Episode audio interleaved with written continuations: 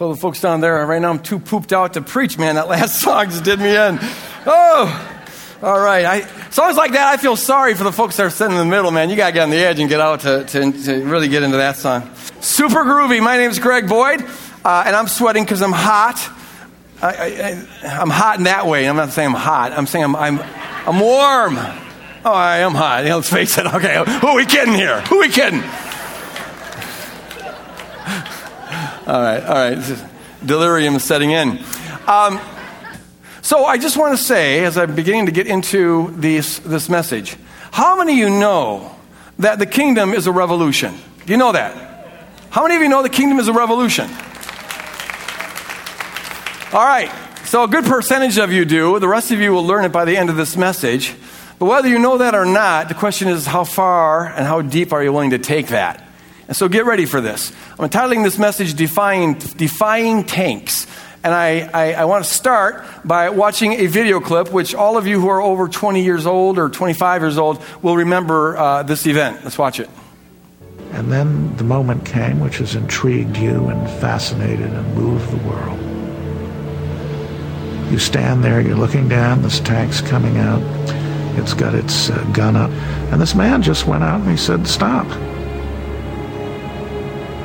It's absolutely extraordinary during this time, I'm thinking this guy is going to be killed any moment now. You could look at him as unusually brave. The tank did not try to just run him over, it turned to go around him. And then the young man jumps in front of the tank. And then the tank turns the other way, and the young man jumps the other side. They did this a couple of times, and then the tank turned off its motor. And then it seemed to me that all the tanks turned off their motors because uh, it was really quiet. He climbed on top of the tank, banged on the lid, said, Get out of my city. You're not wanted here. We don't know exactly what he said, but it's clear that's what he wanted to say.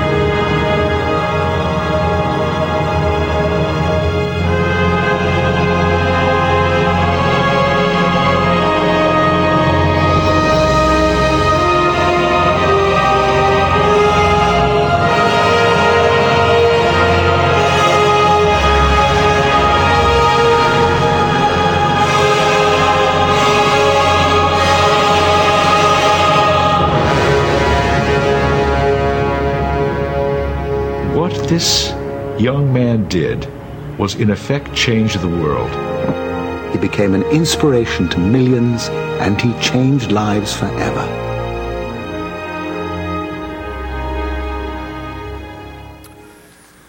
My apologies to those who are podcasting who couldn't see that video. It was a video clip of the tank, who's he's referred to as the tank man, standing down a long line of tanks in Tiananmen Square, right where the Olympics are taking place right now. And uh, a number of people had just been massacred by the Chinese government for their protests, and they were declaring martial law, and therefore were marching into Beijing. And this extraordinary fellow said no, and was willing to lay down his life to stand up to the tanks. And I want to submit to you that that is, in a metaphorical way, what we're all called to do. Not literal tanks, but there are tanks, big tanks, strong tanks, that we are called to stand up to and to say, not here, not now, not on my watch. We still don't know the name of that man. Uh, some su- suggest that he's, he was executed shortly after this. Others say that he's still alive. We don't know. But he illustrates something profound and beautiful, and something that is very kingdom that we're to emulate. So, reading out of the book of Luke, and this is the third time we've looked at these passages. We're never in a hurry around here. And I want to bring on this kingdom principle from these passages. It's Luke chapter 13, and I'm just going to read verses 10 through 14. And Lord, use this passage and use this message to wake us up, to stir the roaring lion that is inside of us, who is the Holy Spirit, and give us courage to defy tanks and wisdom to see all the tanks that are around us to make us a people who put on display to the world an alternative kingdom, an alternative empire, an alternative way of living. Open our minds and hearts, those in the auditorium, those listening through podcasting or television or any other way. Open our minds and hearts and set the lion a roaring here this morning in Jesus' name. On the Sabbath, Jesus was teaching in one of the synagogues, and a woman was there who had been crippled by a spirit for 18 years. She was bent over and could not straighten up at all. When Jesus saw her, he called her forward. No, he called her forward to the front and said, said to her, Woman, you are set free from your infirmity. And then he put his hands on her, and immediately she straightened up and praised God. Indignant, wrathful, raging. Because Jesus had healed on the Sabbath, the synagogue leaders said to the people, There are six days for work, so come and be healed on those days, not on the Sabbath. The question I, I want to ask this morning is just this Why did Jesus call that woman forward? I imagine he could have healed her from where she was, probably in the back. He could have spoken the word and she would have been healed, but he calls her forward. Why? It's always important to interpret Scripture in its original context. There's many things we miss if we fail to do that, and this is one of them. There's a reason why she was called to step forward. What we need to know is that stepping forward would not have been easy for this woman for a number of reasons in the first century. Uh, for one thing, she was a woman. This was an incredibly patriarchal, sexist culture. Women were to know their place, and their place wasn't at the front of the synagogue. Women were uh, never supposed to talk to a man unless that man was either their father, their husband, or a sibling. Uh, they were to know their place. There's some evidence that women were, at least in most regions, supposed to sit in the back of this synagogue when the teaching was going on, and some evidence that they weren't supposed to be in the room at all. Because the assumption was that teaching out of the Torah is just for men, not women. And so we can imagine this Pharisee as she's stepping out, looking at her with eyes. We later find out that he was indignant, he was, he was, he was angered. And those angry eyes looking at her and saying, Woman, don't you dare do this. You stay in your place where you belong in the back, not in front. For this woman to step out, she had to defy the, the tanks of sexism in her culture. She wanted to come forward and be part of the kingdom to the point where Jesus would touch her and heal her and speak these words into her life. She had to defy the herd mindset, stop going along with the crowd, be a nonconformist, step out and come forward. Another thing is that this lady was disabled.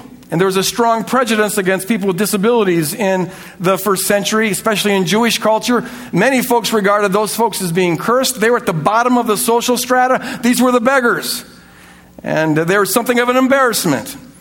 And so they were supposed to know their place. And yet Jesus is calling this woman with her incredibly bent over back, calling her to come forward and speak to this man. As a woman, she's supposed to speak to this man who is not her husband, who's not her father or her sibling. That's breaking one rule. And now to be in front of the, the, the synagogue, breaking another rule. And you can just imagine this Pharisee staring at her with those eyes of anger, saying, Woman, Crippled woman, know your place. You get back where you belong. Your place is not in front.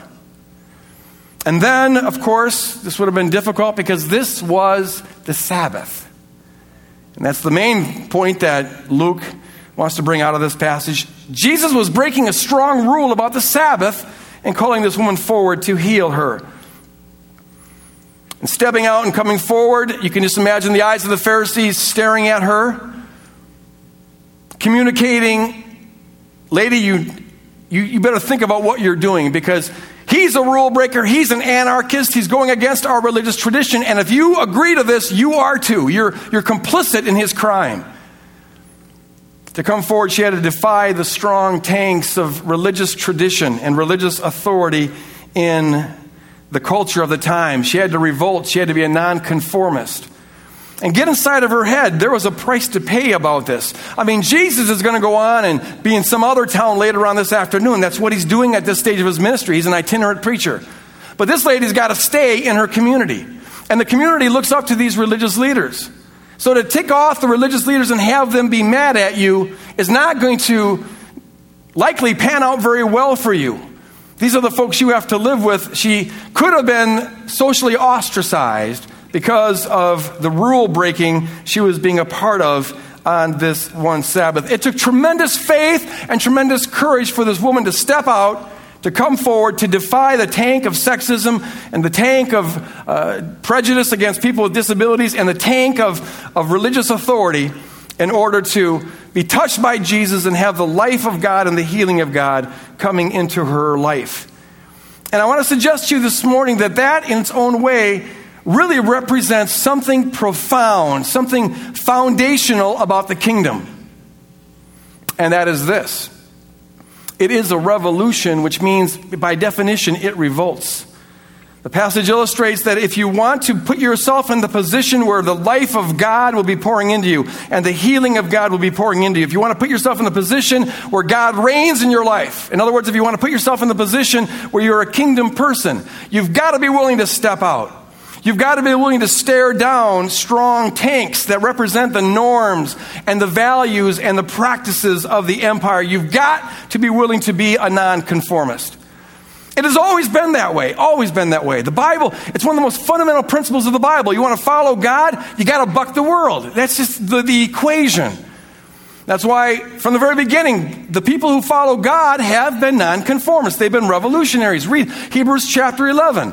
All of them were called to, in different ways, step out of the herd. All of them were called to defy tanks that represent the norms and the values and the practices of the empire. All of them were called to walk by faith not necessarily knowing what's going to happen to them, uh, trusting their futures with God. That's what it means to be a kingdom person. Abraham being called out of Ur, Moses being called to go face the mighty tanks of Egypt. The Israelites being called out of Egypt, but that means they've got to be trusting God for their walk in the wilderness, and there's all these other empires around them, and they're defenseless. They don't have a military to trust. They're like little fawns walking through a den of lions, but that's what it means to follow God. And when God plants them in the promised land over and over and over again, he stresses this point. Don't be like the other nations. Separate yourself. Be a nonconformist. I don't want you looking like the other nations, thinking like the other nations, engaging in the practices of the, of the other nations. He's called them out to be a separate and a holy people. A holy people means to be separate, set apart, and consecrated. One of the main ways that Israel wasn't supposed to be like the other nations is that all the other nations had their idols. They're nice, tangible gods that they could trust because it's always easier to trust a tangible God than the invisible God. And so they had all these idols, and God was always telling them, I don't want you chasing after idols and trying to worship idols or get life from idols. I want you to be trusting in me.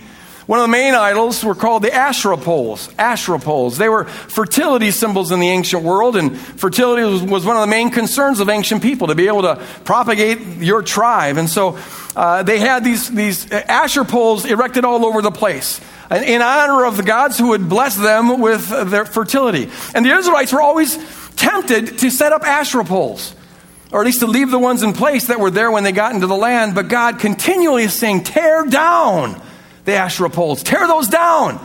Don't be trusting Asherah poles. Don't be trusting idols. You be trusting me. And other nations trust in their military, but you're to be trusting in me. And other nations trust in their kings and princesses, but you're to be trusting in me. And other nations engage in all sorts of immorality, but you're to be trusting in me and walking in my ways. He called the Israelites to step out of conformity with the empires of the world, to defy the tanks of the culture, to tear down the Asherah poles. And when we get to the New Testament, some of the particulars of the law, which were all about keeping Israel separate from the other nations, circumstances have changed and Gentiles are being brought into the kingdom. And so those particular ways of being different don't apply in the New Testament. But the theme to come out, the theme to defy the tanks, the theme to tear down the Asherah poles, the theme of being a separate, distinct people is found everywhere. If anything, the New Testament intensifies the call to be a different kind of people. Our life is supposed to be patterned on Jesus Christ in all things. We're to imitate him. And Jesus was anything but a conformist. Every aspect of his life, his teachings, his ministry, every aspect revolted against some value, some norm, or some practice in the empire. His life was lived as a revolt, and our life is to be patterned after his. And that's what it means to be a revolutionary, a revolter, one who revolts against every aspect of the empire that is not in conformity with the reign of God, the empire of God, the kingdom of God. The theme is found throughout the New Testament. So Paul says, for example, what agreement is there between the temple of God and idols? For we are the temple of the living God. As God has said, I will live with them and walk among them. And I will be their God, and they will be my people. And therefore, because he's quoting an Old Testament prophecy here, because God is with us and we are the temple of God, therefore, and now he quotes another Old Testament verse, come out from them and be a separate people. Be separate, separate to the Lord, says the Lord God. What agreement is there between the temple and idols? And Jew, Jewish people would be thinking about the physical temple. You don't have idols, you don't have Asherah poles in the temple of God, of course not. Well, now we know that we are the temple because God is here, as we sang earlier. He's in our midst, He lives within us. We are the temple of God. We, plural, Paul says, we as a community are the temple of God. And so, if you wouldn't have idols in the physical temple, we can't possibly have idols in this temple, in the corporate temple. Our lives are to be purged of Asherah poles, all the things in the culture that people rely on to get life and to find security and to find value, all the things that the people chase after. Uh, there's no agreement between the temple of God and the idols of the culture. We're called to be separate, distinct, because God lives in us and through us. The necessity of nonconformity is probably driven home most strongly in John, in the epistles of John. He says things like this Lord, open our ears to hear this. Do not love the world or anything in the world.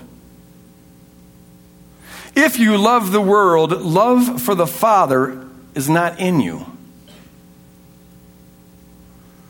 Then later on, he says, Everyone born of God overcomes the world. They're not conformed to the world, they overcome the world. This is the victory that has overcome the world, even our faith.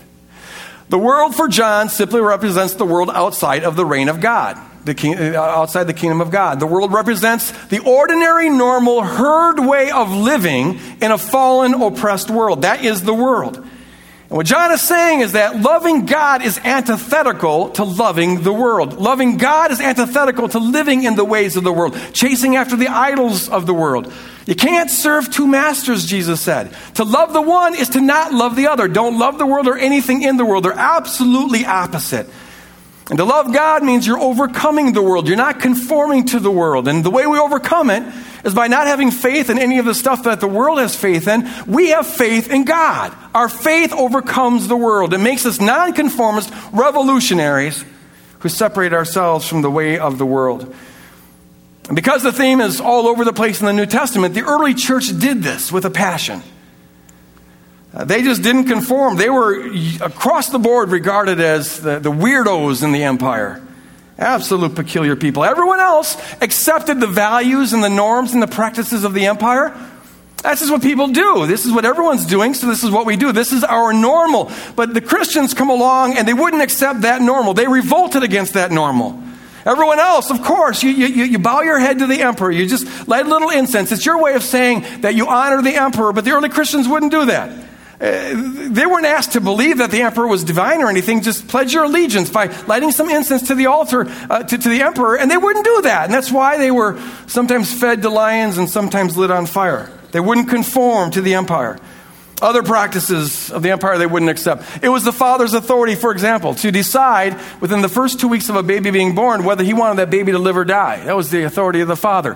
If he, did, if he decided he didn't want this baby because it was a defect of some sort, uh, they would uh, put the baby up on the uh, mountaintop or the hilltops for the wolves to get or throw them into the river at night uh, for the baby to drown. But the Christians wouldn't go along with that. They said, You can't kill a creation of God. And so they would hang out on the hilltops and save those babies and hang out by the water and, and save the babies that were thrown in at night. And everyone else looked at them and they accused them of undermining family values. They said, You're undermining the authority of the Father. And this spells chaos, anarchy, if you take away the authority of the Father. But the Christians said, We've got to obey God, not the norms and the values of the culture. And so they refused to conform to that. In a culture that strongly valued men over women, the Christians were noteworthy for the, for the respect and the value that they assigned to women. They treated them equal. And uh, the Roman Empire, like every empire that's ever existed, it, it was just assumed as part of the culture that if your leader tells you to kill somebody because it's in the interest of the empire to do that, well, then you just do that. That is your duty. But the Christians said, we can't kill other human beings who are created by God for whom Jesus died. And so they refused to do that. And everyone looked at them and said, You're being unpatriotic, you're being subversive, you're cowards. And for that reason, they were persecuted and fed to lions and lit on fire. But they considered it an honor to suffer and die the way Jesus did, if that's what it required to walk in the way of Jesus and revolt against the strong tanks of the empire that wanted to bull, bull their distinctiveness over and get them to conform with the rest of the world. They were revolutionaries, and folks, we are called to be revolutionaries. We're called to revolt. We're called to be radical nonconformists who stand up to the tanks in our culture, uh, all aspects of the culture that don't agree, that aren't in line with uh, the reign of God, that don't conform to the reign of God. We're not to conform to them because we do conform to the reign of God. And in revolting, we're to be doing it to put on display a radically different empire, a radically different kingdom, a radically different king that doesn't walk in the ways of the empire that walks in the way of love and self sacrifice. And now I'm going to say it rather straight. So if you have seatbelts in your seat, put them on because this requires some straight talk. I know I normally like to kind of pussyfoot around things, but this morning I'm kind of feeling in a bold mood, so I'm going to say it bold. Hey, look, here, here's the deal. It's been my observation and many other people's observation, and it's been confirmed by a lot of different studies that professing Christians in America really are not nonconformists. They're not revolters against the culture. In fact, they are very much conformed to the culture. And for those who are listening or watching who are in different cultures, I want to eh, ask for your indulgence right now because I want to speak specifically about America. You take it and apply it to your culture because it applies to all cultures. But I'm interested right now in America. As a whole, we are conforming to the culture. In fact, we're not even aware that there are tanks that we need to stand up to. In fact, to some degree, Christians are the ones who are driving the tanks, and they're calling them Christian tanks. And they don't even notice the Asherah poles because they think that they're crosses. We're conforming to the culture. Christianity was meant to be a revolt against the world, a revolution. But in our culture, we have largely reduced it to uh, a, a, a get out of hell for free thing and a bless me club sort of thing. That's kind of what Christianity means. You don't have to go to hell and now you get blessed. And the idea of revolting is almost off of most people's radar screens. Oh, yeah, if their leaders pick on a certain sin group, let's go after that sin group and let's go after these laws and these particular things. Yeah, they'll revolt against that. But in terms of a lifestyle, we're very much conforming to the culture. It is why in America Christianity is rather boring because people just don't know what else there is to do. I got saved, I'm not going to hell, and, and I'm in the Bless Me Club, and so I just got to wait around to die. Maybe tell a few people about Jesus, uh, otherwise I'm just going to wait around to die. What are we supposed to be doing here in this interim stage? We're not even aware that there's something we're supposed to be revolting against. And because of that mindset of conformity, it really explains why George Barna and others who have looked into this have really shown conclusively that in terms of the core values we believe and in terms of the lifestyle we embrace, there's very little difference between professing Christians in America and non Christians in America. It's almost indistinguishable. Many uh, professing Christians think that the culture actually is pretty Christian, so there's not that much to revolt against.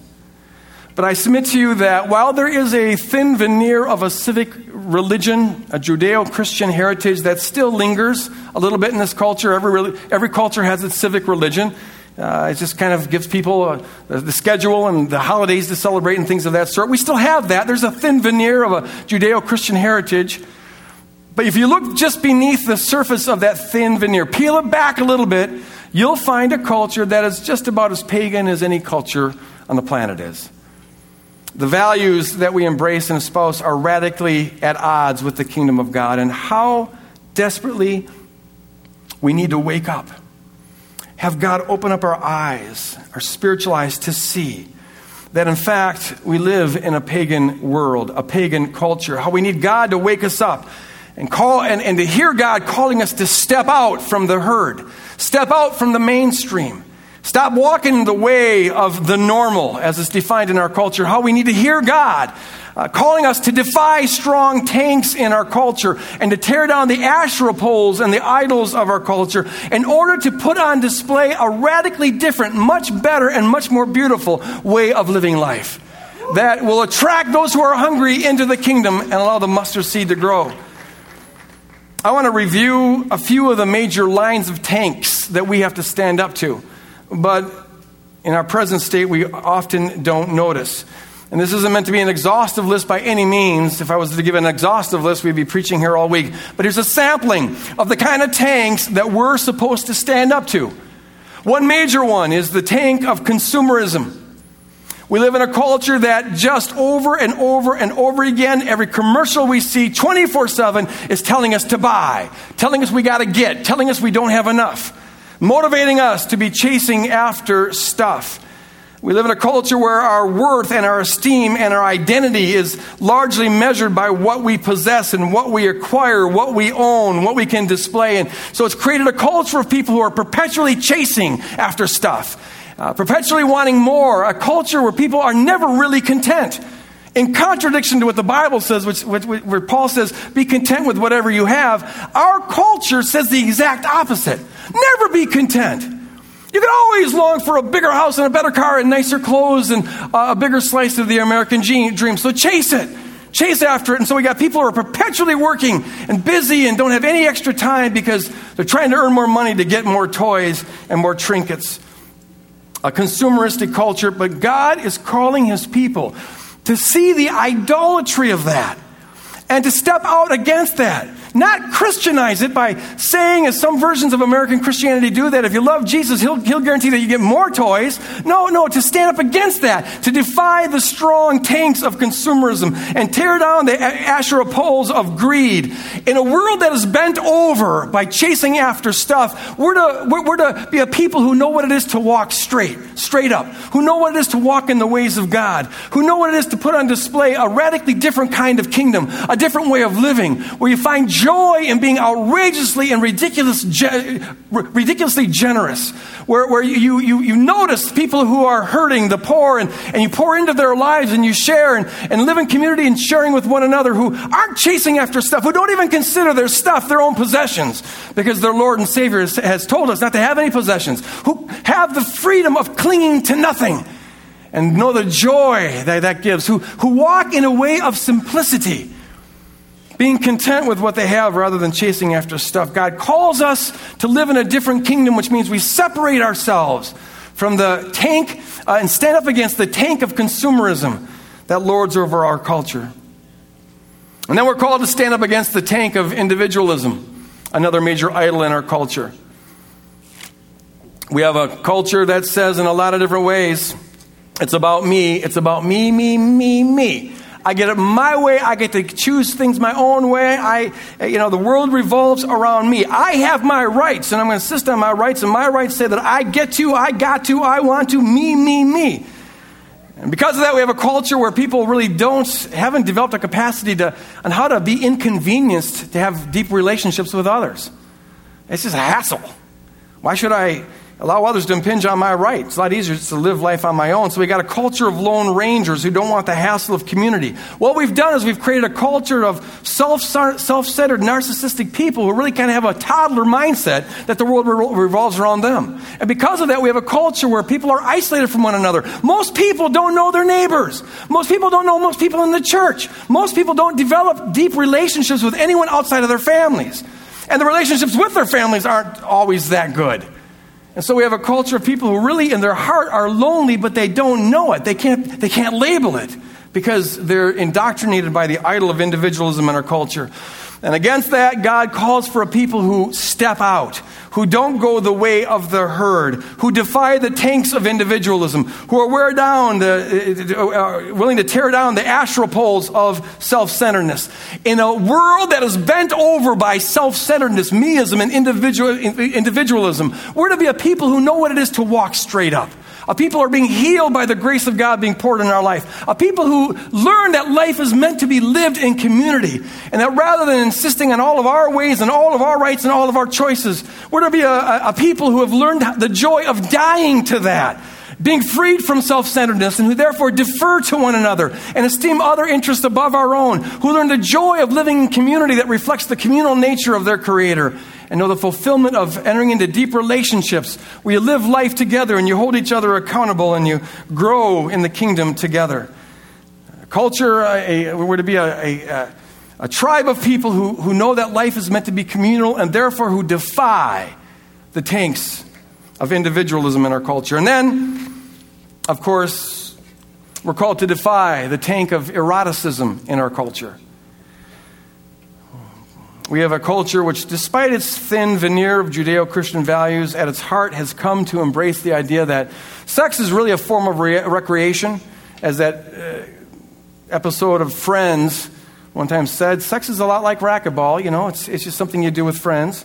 We have a recreational view of, of sex, which is why people just assume that it's, it's just natural to have sex when you want it, how you want it, with, with whoever you want it.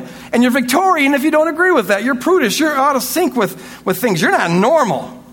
So we've created a culture where, where uh, we treat our bodies as though they were just sort of toys and just to be used uh, for, for the sake of pleasure. We've created a culture. The, the, the, the, recreational view of sex gets looped in with individualism, gets looped in with consumerism. So now we have a culture where pornography is a $40 billion a year industry, more than professional, all the professional sports put together. We have a culture where uh, 50 roughly 50% of spouses will at some point cheat on their spouse in their marriage. We have a culture where 35% of the children are being born out of wedlock. We have a culture where one quarter of all teenagers uh, has a sexually transmitted infection. And we have a culture where people are getting massively screwed up because their, their, their, their, their minds and their hearts are being fragmented because they're uniting themselves on a spiritual level with all these people that they're having sex with, but they don't know it. And so they're being ripped apart. And in this frayed culture governed by eroticism, God calls us to be a different kind of a people. Amen. He calls us to step out of the herd thinking when it comes to sex. He calls us to defy the strong tanks of eroticism. He calls us to tear down the Asherah poles of, of immorality. In a world that is bent over by its, its sexuality, uh, we're to be a people who know what it is to walk straight up who really know what it is to celebrate sex, who really know how to enjoy sex because they, they, they do it God's way. We're to be a people who put on display the beauty of God's precious design for sexuality between two people who've made a covenant with Him to live life together forever. Amen. We're called to be a people who put on display the beauty of God's design for sex to be the sign of this lifelong covenant, to be a symbol of Christ's own relationship with the church, to be a symbol of the, the, the joy of the triune God, a people who treat sex like a precious diamond. And so it's, be, it, it, it's, it's supposed to be rare. And they don't treat it like a little stone, a common stone thrown around however you want, who put on display the beauty of God's radically different way of uh, calling his people to enjoy the gift of sex. And then in our culture, we have got, yes, we still have this strong tank of racism. I know there's a lot of folks who say, well, that can't possibly be true because we've got an African American running for president. And there are others who right now want to dismiss this as one more piece of Greg Boyd's political correctness, but I assure you, it's not about that at all. If you think we live in a culture that has achieved racial equality, you're living in a dream, and it's not Martin Luther King's dream. Look at the statistics. Study this topic, and you'll see something profound going on. Just to give a little snippet. White folks on the whole earn more than non white folks. White folks on the whole, especially white males, hold the top executive positions in the major corporation. White folks, we white folks, me, are three times more likely to own homes and four times more likely to get a college degree and five times less likely to end up in prison than, uh, than African Americans and then in uh, various degrees other uh, non white folks. American Indians are three times more likely to suffer substance abuse than whites and four times more likely to commit suicide. And we can go on and on and on and on. And there's a widespread racist view that says, well, look, that's just the choices they make. That's just the choices they make. I had a pastor say this to me not too long ago. Hey, look at if people don't want to live in the ghetto, they should just move. They, they choose to live there. And of course, there is individual responsibility. We're not going to minimize that. But when you have statistically significant group behavior, it's time to step back and look at a system. What is going on in the system that maybe helps explain some of this group behavior? Might there be something possibly in the history of the system, the American system, that can help explain some of these discrepancies in group behavior? Is something else going on? And I submit to you that if you look into that, you'll find that there is something else going on. There's a long history of something else going on.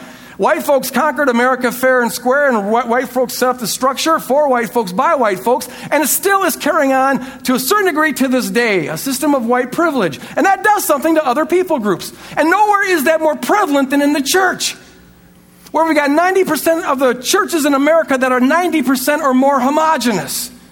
And worst of all, they like it that way. And they think it's normal to have it that way, but I submit to you that that is not God's way.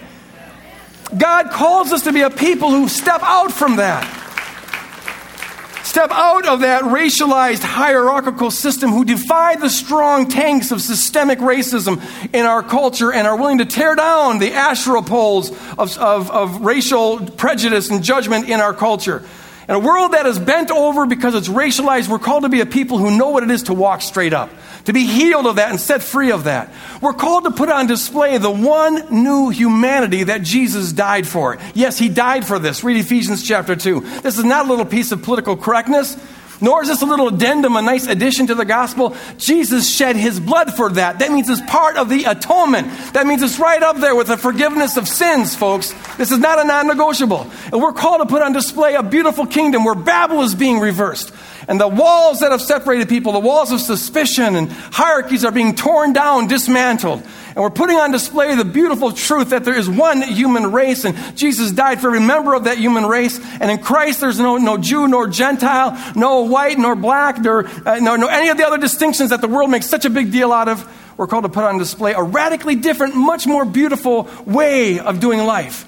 We're called to be a people who go out of our way and are willing to be inconvenienced, to develop relationships with people who don't look like us, and learn about different cultures and learn to uh, appreciate the different ways folks dress and the different food folks eat and the different music people worship to.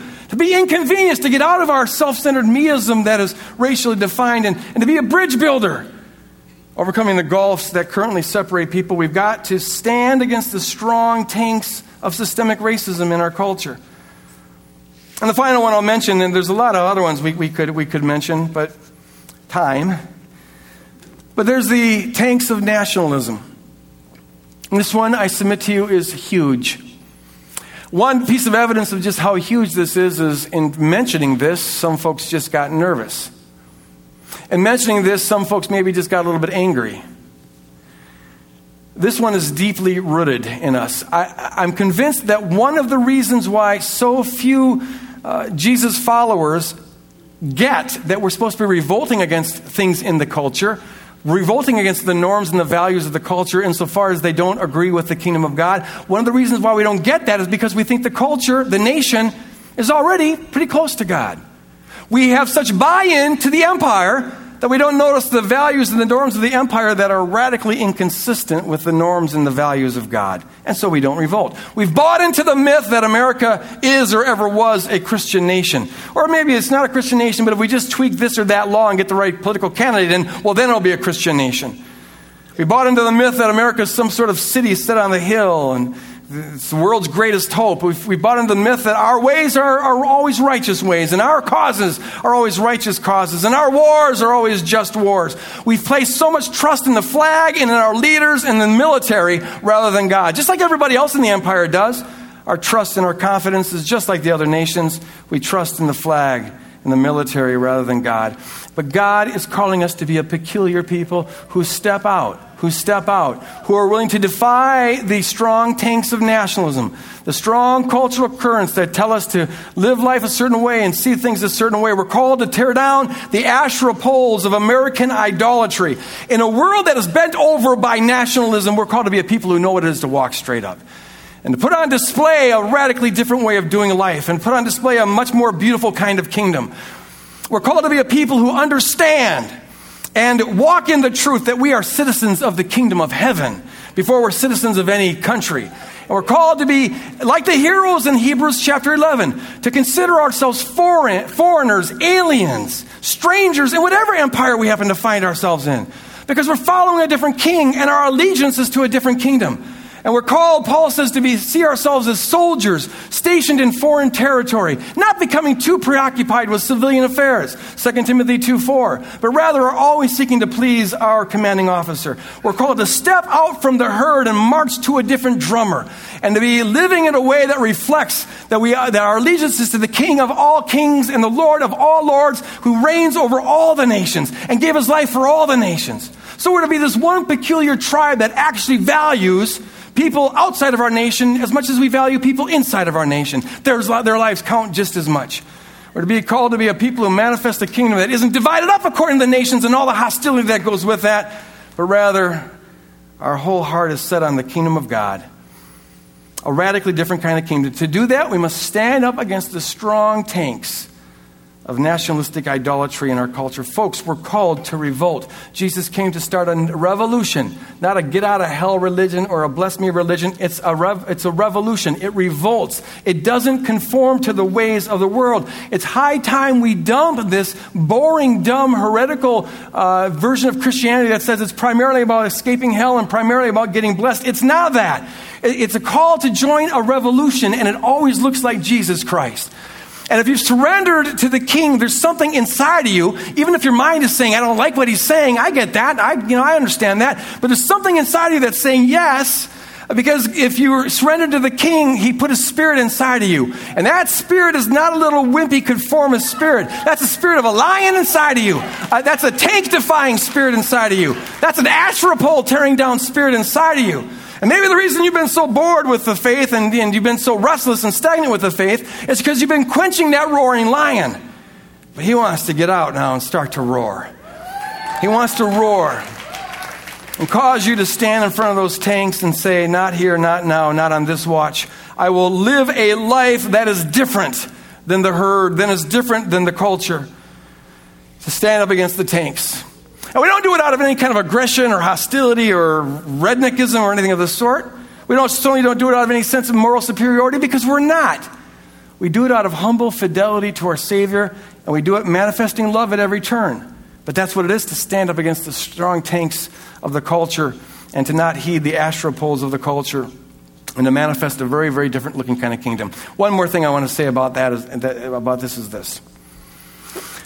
If you get serious with this, and I submit to you that this is simply what it means to be a follower of Jesus. And so if you're serious about following Jesus, folks, you can't do it alone. You may think you can, but I'm here to tell you, please believe me, you can't.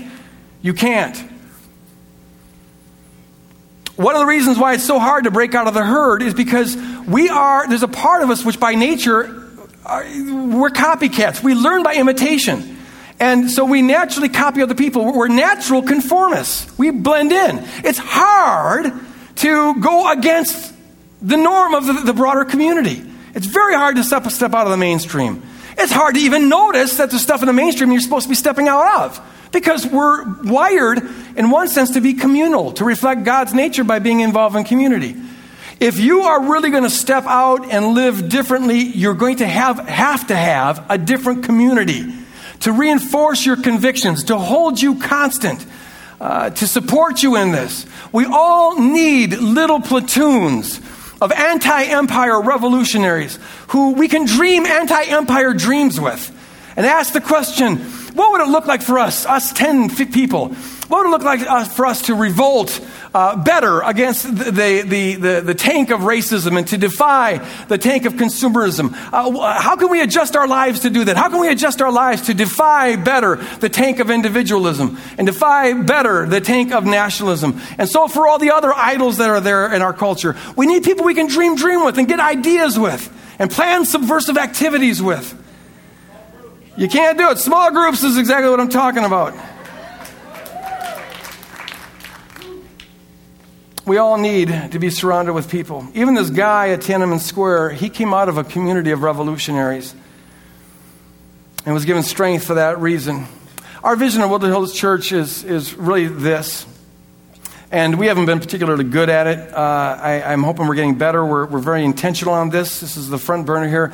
But it's, it's really to see ourselves as an association of, of revolutionary anti empire house churches uh, they're maybe kind of divided up into regions, but they meet in their, their houses and they they, they talk the kingdom and they engage in the kingdom and they stand up against the tanks.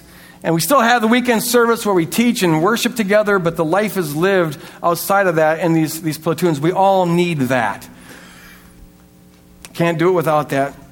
To be a nonconformist, to swim upstream, to tear down Asherah poles, to defy the tanks, you can't do it alone. So I, I end with this question Holy Spirit, right now, whether people are listening in this, in this auditorium or, or on television or through podcasting, God, help us to be very honest with ourselves, and Holy Spirit, wake us up to this.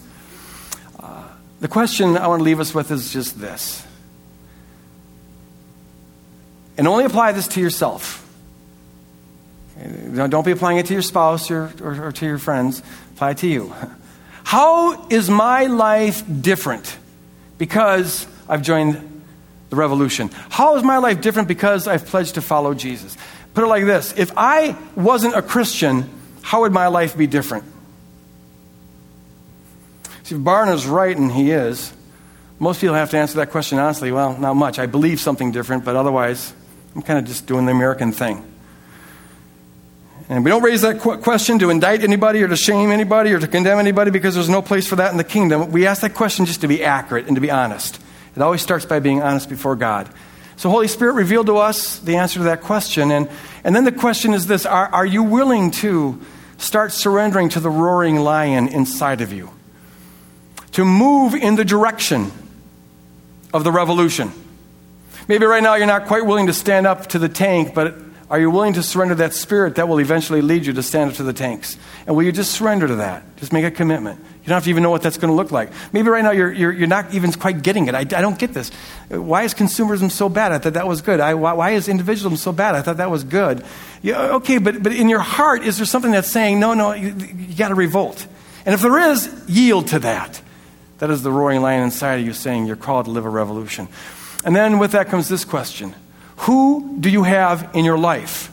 What people do you have in your life who are helping you do this? to wake up to what we're supposed to revolt against and then have the courage to revolt against it? Do you have people in your life that you can talk anti empire talk with? Who have the right to speak into your life and, and to question you, saying, you know, did you really pray before you did that or bought that or, or moved there? You know, I, I, is, are you reflecting the values of the kingdom here? Not because we're going to be little legalistic judges of one another, but because we love one another and we're trying to help each other live this revolution. Do you have people like that in your life? And they don't have to be people who right now are radical revolutionaries, but are there people who are willing to become radical revolutionaries? And now you can join with them in exploring this, entering on this journey. And if there's not, I want to implore you to seriously pray about that. And maybe at the end of this service, you stop by the community area and say, I got to get in a small group. Or maybe the Lord will lead you some other way of getting some ties with people, but we can't do it alone. Lord, let your revolutionary spirit right now be stirred up in each one of us. Open our eyes, God, to see the Asherah poles are not crosses. We need to tear them down. And we're not supposed to be driving the tanks, we're supposed to be standing up against them. Lord, open our eyes to the various ways we've sold out to the empire and bought the norms and the values and have just coasted down the stream rather than swimming upstream. Lord, open our eyes and raise up that strong spirit inside of us that is willing to boldly confront the tanks and live a different kind of life and willing to follow the ways of Jesus and live like the early church, even when it costs us a great deal. Willing to live in simplicity and bucking consumerism, and willing to live in community and bucking individualism, and willing to be inconvenienced and building bridges with people of other cultures, bucking the tank of racism, and so on and so on, Lord God. Call us to be revolutionaries. Not because we want to become self righteous or morally superior, because we confess that we're not, but in order to put on display the radically different, beautiful, outrageously sacrificial kingdom of God that always looks like Jesus Christ, who is anything but a conformist. In Jesus' name we pray. And all God's people said, Amen. Go out and build a revolution. I'd like to call the uh, prayer team forward. If you want to get prayer for any matter whatsoever, come on forward. If you want to join the revolution this morning, come on forward. Talk to these folks. They'd be willing to help you in that. Go out and build a revolution.